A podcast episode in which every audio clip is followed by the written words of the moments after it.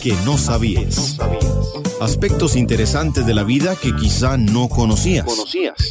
Francina se ha dado a la tarea de investigar minuciosamente temas ocultos, raros o que a simple vista parecen burdos. A que no, a que no sabías. En Amplify Radio noventa y cinco punto cinco.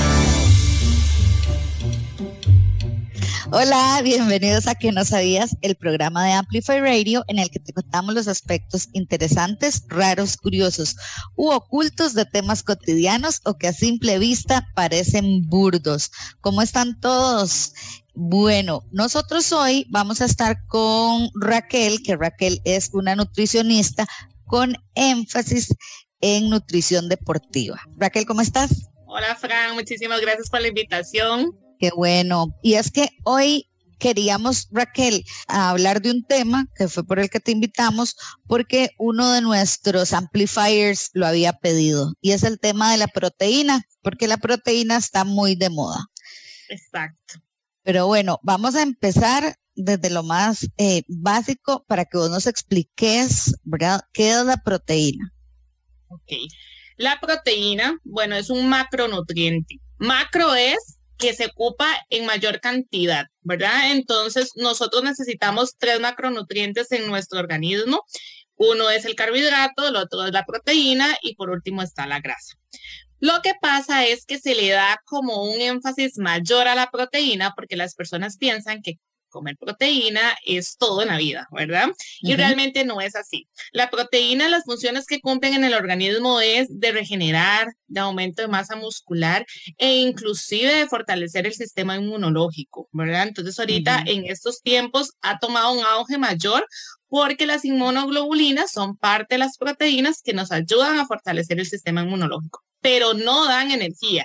Y ahí es donde viene todo un tema, porque las personas consumen proteína pensando que eso es lo, lo único que necesitamos a la hora de hacer un montón de ejercicio, y ahí estamos mal porque la proteína no cumple función energética, a menos de que ya estemos en una escasez muy grande de calorías, ¿verdad?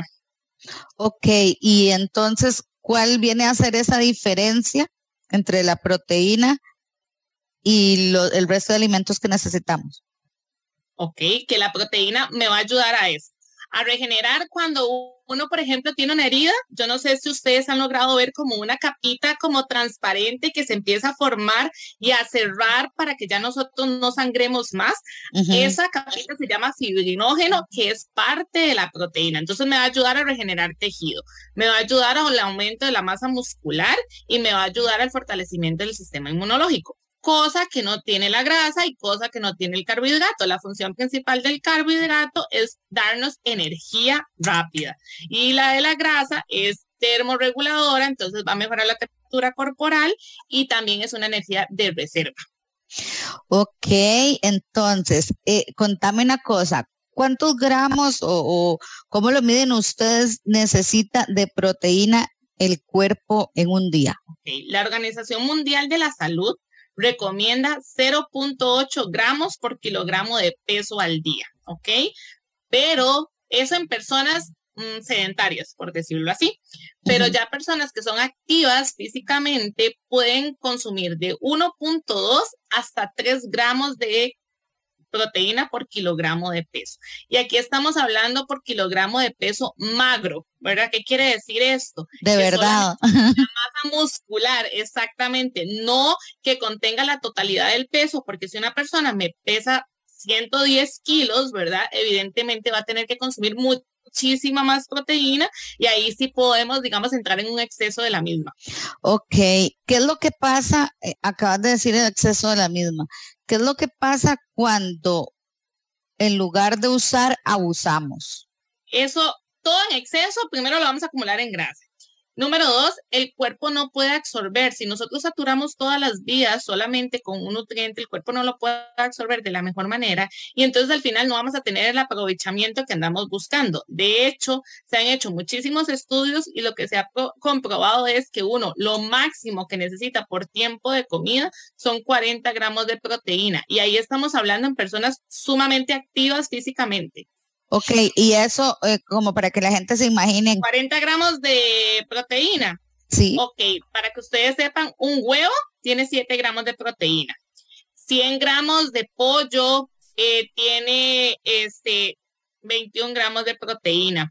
Uh-huh. Eh, media taza de frijoles o garbanzos o lentejas andan en un aproximado de diez gramos de proteína. Ahora, entonces estamos hablando que cuarenta gramos de prote perfectamente pueden ser una taza, media taza de frijoles, dos huevos y una taza de leche.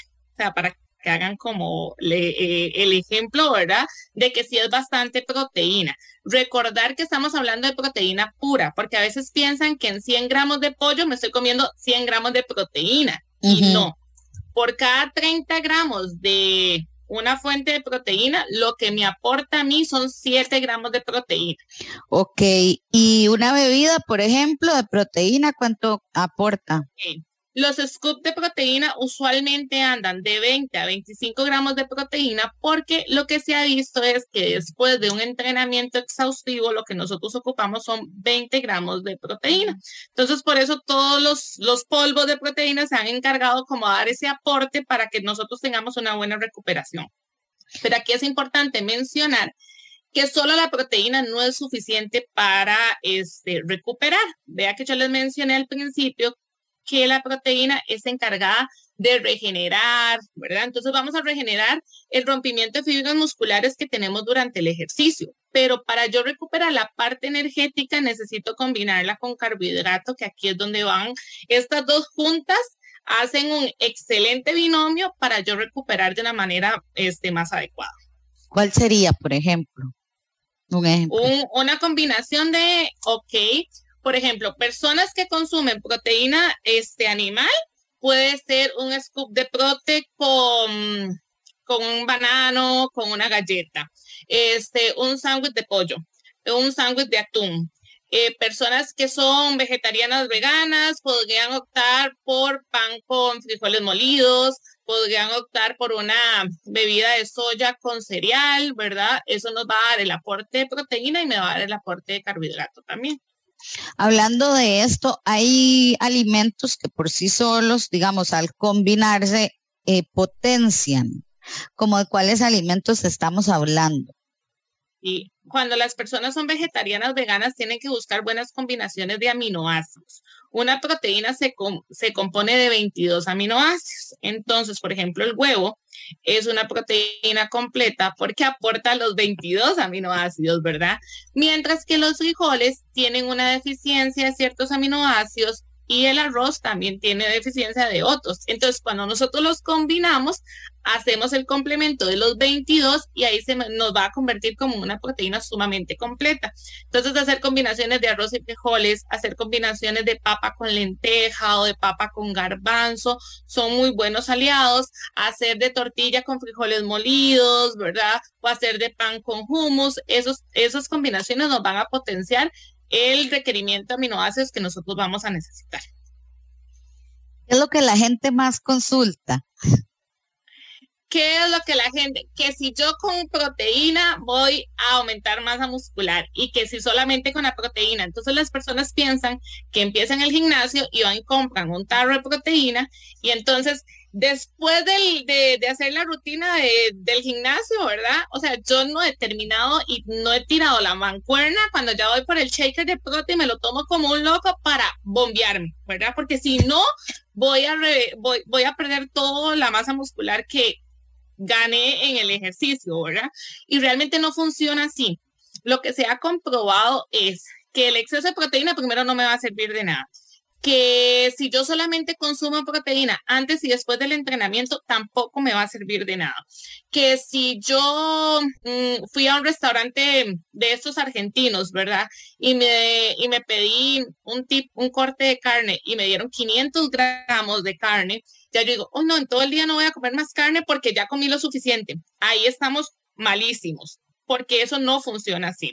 La idea de que yo consuma proteína es que la distribuya en tiempos de manera inteligente para prender un bombillo, ¿verdad? ¿Y cuál, cuál bombillo necesito yo prender? Ya esto es casi que químico, pero hay una sustancia que se llama mTOR y ese mTOR se enciende cuando yo tengo un consumo mínimo de veinte gramos de proteína en cuatro tiempos de comida. Entonces, personas que quieran aumentar masa muscular, de nada les va a servir que al desayuno mmm, se hayan comido solamente como una tostada y un té, ¿verdad?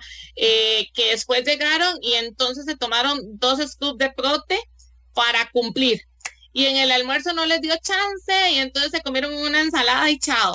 Y no pudieron tomar café y en la noche entonces otro scoop de prote, ¿verdad? Entonces se metieron dos scoops de prote. Entonces piensan que como hicieron dos scoops en la tarde y dos en la noche, ahí van cincuenta y cincuenta, ¿verdad? Claro. Si yo lo hubiese dividido en cuatro, consumo veinte, veinte, veinte y veinte, pero ellos se lo tomaron así. Ahí solo encendí dos veces el bombillo, no lo encendí cuatro veces. Y lo ideal para aumentar la masa muscular es consumirlo cuatro veces, no solamente dos. Entonces ahí caemos en un grave error porque pensamos que la proteína, tomarla en cualquier momento y a, y a manera, digamos, menos desordenada. Exactamente, voy a lograr eh, aumentar la masa muscular y estamos completamente en un error, ¿verdad? Es que estábamos hablando del uso al abuso, ¿verdad?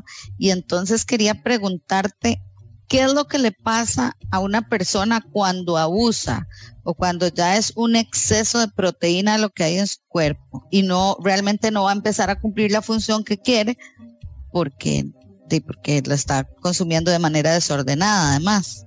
Vieras que al consultorio llegan muchas personas así. Es que yo no entiendo porque estoy consumiendo un montón de proteína y me estoy comiendo un montón de huevos al desayuno y meto scoop de prote en todas las meriendas y me como dos bistecs al almuerzo, ¿verdad? Y uno dice, ¿y el carbohidrato? ¿Dónde está? Entonces, eh, se frustran un montón porque hacen mucho ejercicio y meten un montón de proteína, además que tienen un gasto exorbitante a nivel económico porque es más caro, ¿verdad? Y llegan y se pesan y cien gramos de músculo aumentaron y dicen, no puede ser. Y uno dice, sí, sí puede ser. ¿Por qué? Porque el carbohidrato, el, la proteína por sí sola no me va a cumplir toda esa función. Yo necesito tener el carbohidrato para que me proteja el uso de la proteína. Si yo no consumo carbohidrato, por ejemplo, con este tipo de dietas muy restrictivas o un tipo de dieta keto, donde no, yo no tengo carbohidrato, lo que voy a hacer es que la proteína empiece a suplir ciertas funciones por deficiencia del carbohidrato. Entonces no solamente va a ir a crear músculo, sino que va a generar energía por otras vías metabólicas, ¿verdad? Uh-huh. Entonces las personas piensan que están consumiendo ese montón de proteínas solamente para enfocarse en músculo y no, porque el metabolismo se va a guiar por otras vías metabólicas para cubrir esa deficiencia que yo tengo.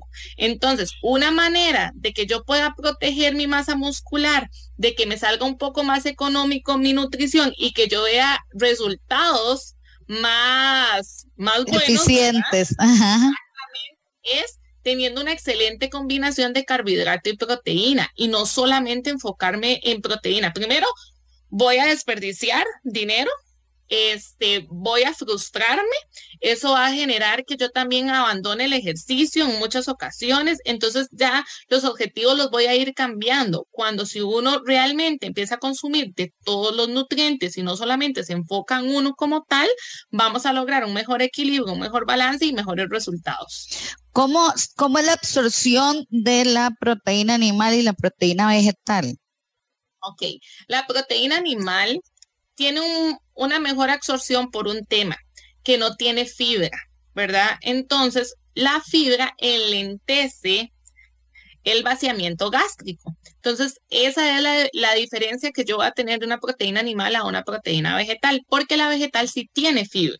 Entonces, va a hacer que esa digestión sea un poquito más lenta y que parte de lo que yo me estoy comiendo, ya sea los frijoles, lentejas, garbanzos, se vaya por medio de las heces, ¿verdad? Entonces, uh-huh. sí es importante que las personas que son veganas completamente, a ellas se les aumenta un treinta por ciento del requerimiento de proteína por ese tema, ¿verdad? Okay. Para que queden como tablas con las personas que consumen carne, eh, proteína animal, para que no tengan esa deficiencia por la fibra que contiene. Hay un tipo de dietas que son las dietas cetogénicas. ¿En qué consiste la dieta cetogénica? En que eliminan por completo los carbohidratos. no tiene consumo de carbohidrato. Entonces, hay que entrar en una cetoacidosis. ¿Qué quiere decir esto? Que el cuerpo empieza a generar cuerpos cetónicos, el pH del cuerpo empieza a bajar, ¿verdad? Se acidifica y ahí es donde nosotros empezamos a utilizar la grasa como combustible. Naturalmente, se duran como unos veinte, unos veintidós días para llegar a ese estado cetogénico. Y durante esos veintidós días puede haber dolor de cabeza, puede haber mareos, puede haber irritabilidad, puede haber mal aliento, puede haber estreñimiento y las personas se les aconseja que tampoco hagan ejercicio por esa transición que van a tener, ¿verdad? Y si es un ejercicio tiene que ser de muy bajo impacto porque la grasa nosotros la podemos utilizar a la hora de hacer ejercicio pero en intensidades muy bajas. En el momento donde mi frecuencia cardíaca aumenta, yo uh-huh. necesito carbohidrato, ¿verdad? Entonces, en esa transición sí voy a tener, digamos, como un tipo de malestar y me va a costar un poco. Ah, eso por número uno. Número dos, aumento el consumo de grasa y aumento el consumo de proteína porque no tengo este carbohidrato, carbohidrato ¿verdad? Y es ahí donde yo les mencionaba a ustedes que entonces el carbohidrato, eh, como no tengo carbohidrato, la proteína y la grasa van a venir a suplir las funciones que hacía el carbohidrato. Entonces, en ese tipo de dietas, lo primero que uno pierde es agua, uno se deshidrata, uh-huh. porque por cada gramo de carbohidrato que yo consuma, yo acumulo tres moléculas de agua. Entonces, claro. Vean lo interesante de esto. A uno les, les dice que uno va a perder seis, siete kilos el primer mes, sí, claro. Porque si usted consumía carbos y los uh-huh. vas a eliminar, a la hora de eliminarlo, vas a eliminar ese montón de agua que acumulas con el carbo. Entonces, evidentemente, vas a perder de unos dos a unos tres kilos solamente de agua. Uh-huh. Luego de ahí, un kilo de músculo tiene un setenta por ciento de moléculas de agua. Ajá. Uh-huh. Y evidentemente, si estoy perdiendo agua, mi musculito, ¿cómo se va a hacer? Yo les digo a mis pacientes que es como una pasita deshidratada. O sea, empezar uh-huh. a sumar. Y entonces, de grandecito se va a hacer todo chiquitito, ¿verdad? Entonces voy a perder masa muscular. Y lo tercero que yo empiezo a perder es grasa. Entonces, ¿para qué llegar a un tipo de extremo donde yo me vaya a sentir mal, donde yo no vaya a poder hacer ejercicio, donde voy a estar irritable y demás? Si, si voy a tener también que sacrificar un poco mi masa muscular. Al final, lograr un déficit calórico se puede hacer consumiendo todos los alimentos, haciéndolo de manera balanceada, y llegando a un, a un equilibrio de mis necesidades de acuerdo a lo que yo practique, de acuerdo a lo que yo claro. haga, y, y, no, y no llegar a ese tipo de extremos. Yo no, no soy partidaria de ese tipo de planes de alimentación, exceptuando ciertas patologías, porque personas autistas o personas eh, epilépticas sí les funciona bastante bien. De verdad, qué bueno. Sí, exactamente, es que el carbohidrato es un estimulante. Entonces, personas epilépticas consumen carbohidratos y se van a ver más estimuladas y pueden provocar más convulsiones. En ellas está científicamente comprobado que una dieta cetogénica es de mucha, eh, de mucho beneficio para ellos. Ok, entonces, bueno, vamos a ir cerrando porque yo por mí me quedo hablando cinco horas de, de estos temas. Vos sabes que a mí me encanta, para que nos quede, ¿verdad?, algo de, de educación. Entonces, ¿cómo evitar el abuso de proteína? Ok, número uno, lo más importante es entender que el exceso de proteína no va a hacer que yo aumente la masa muscular. Tenemos que tener un equilibrio tanto del consumo de carbohidrato y proteína para lograr estimular ciertos mecanismos a nivel metabólico y que esto me ayude a aumentar la masa muscular. Entonces, no solo proteína, sino proteína y carbohidrato. Número dos, mi cuerpo lo más que va a absorber son cuarenta gramos de proteína. Entonces, ¿para qué consumir más de la cuenta si el exceso lo voy a terminar eliminando o acumulando a manera de grasa? Y eso va a frustrar también mis objetivos. Y número tres, tengamos un equilibrio con la proteína para ser mejor aprovechada. Entonces, lo ideal es consumirlo en cuatro tiempos de comida. Esto me va a ayudar a mí que al tener más proteína en otros tiempos de comida esté con mayor saciedad, no me por andar picoteando un montón de cosas. La proteína también me ayuda a tener un gasto calórico mayor, entonces el estarla incorporando en otros tiempos de comida me va a ayudar a tener un gasto y por ende a lograr bajar más rápido de peso, ¿verdad? Entonces la proteína es sumamente buena, pero nunca consumir de más va a tener mejores resultados que consumir lo que yo necesito. Bueno, Raquel, muchísimas gracias por acompañarnos en A Que No Sabía. Sin duda aprendimos un montón de, de cosas y tenemos ahí un tema pendiente que ya, ya vendrás luego a contarnos. Muchísimas gracias, gracias y espero que estén todos súper bien y, no, y nos escuchamos el próximo lunes a las seis de la tarde por acá en Amplify Radio noventa y cinco punto cinco. Chao. Hasta luego. Chao, bye. A que no sabías. A que no sabías. Esperaremos ocho días para ver qué otros temas nos traerá Francina. Francina. El próximo lunes a las seis de la tarde vuelve A que no sabías. A que no sabías. Por Amplify Radio noventa y cinco punto cinco.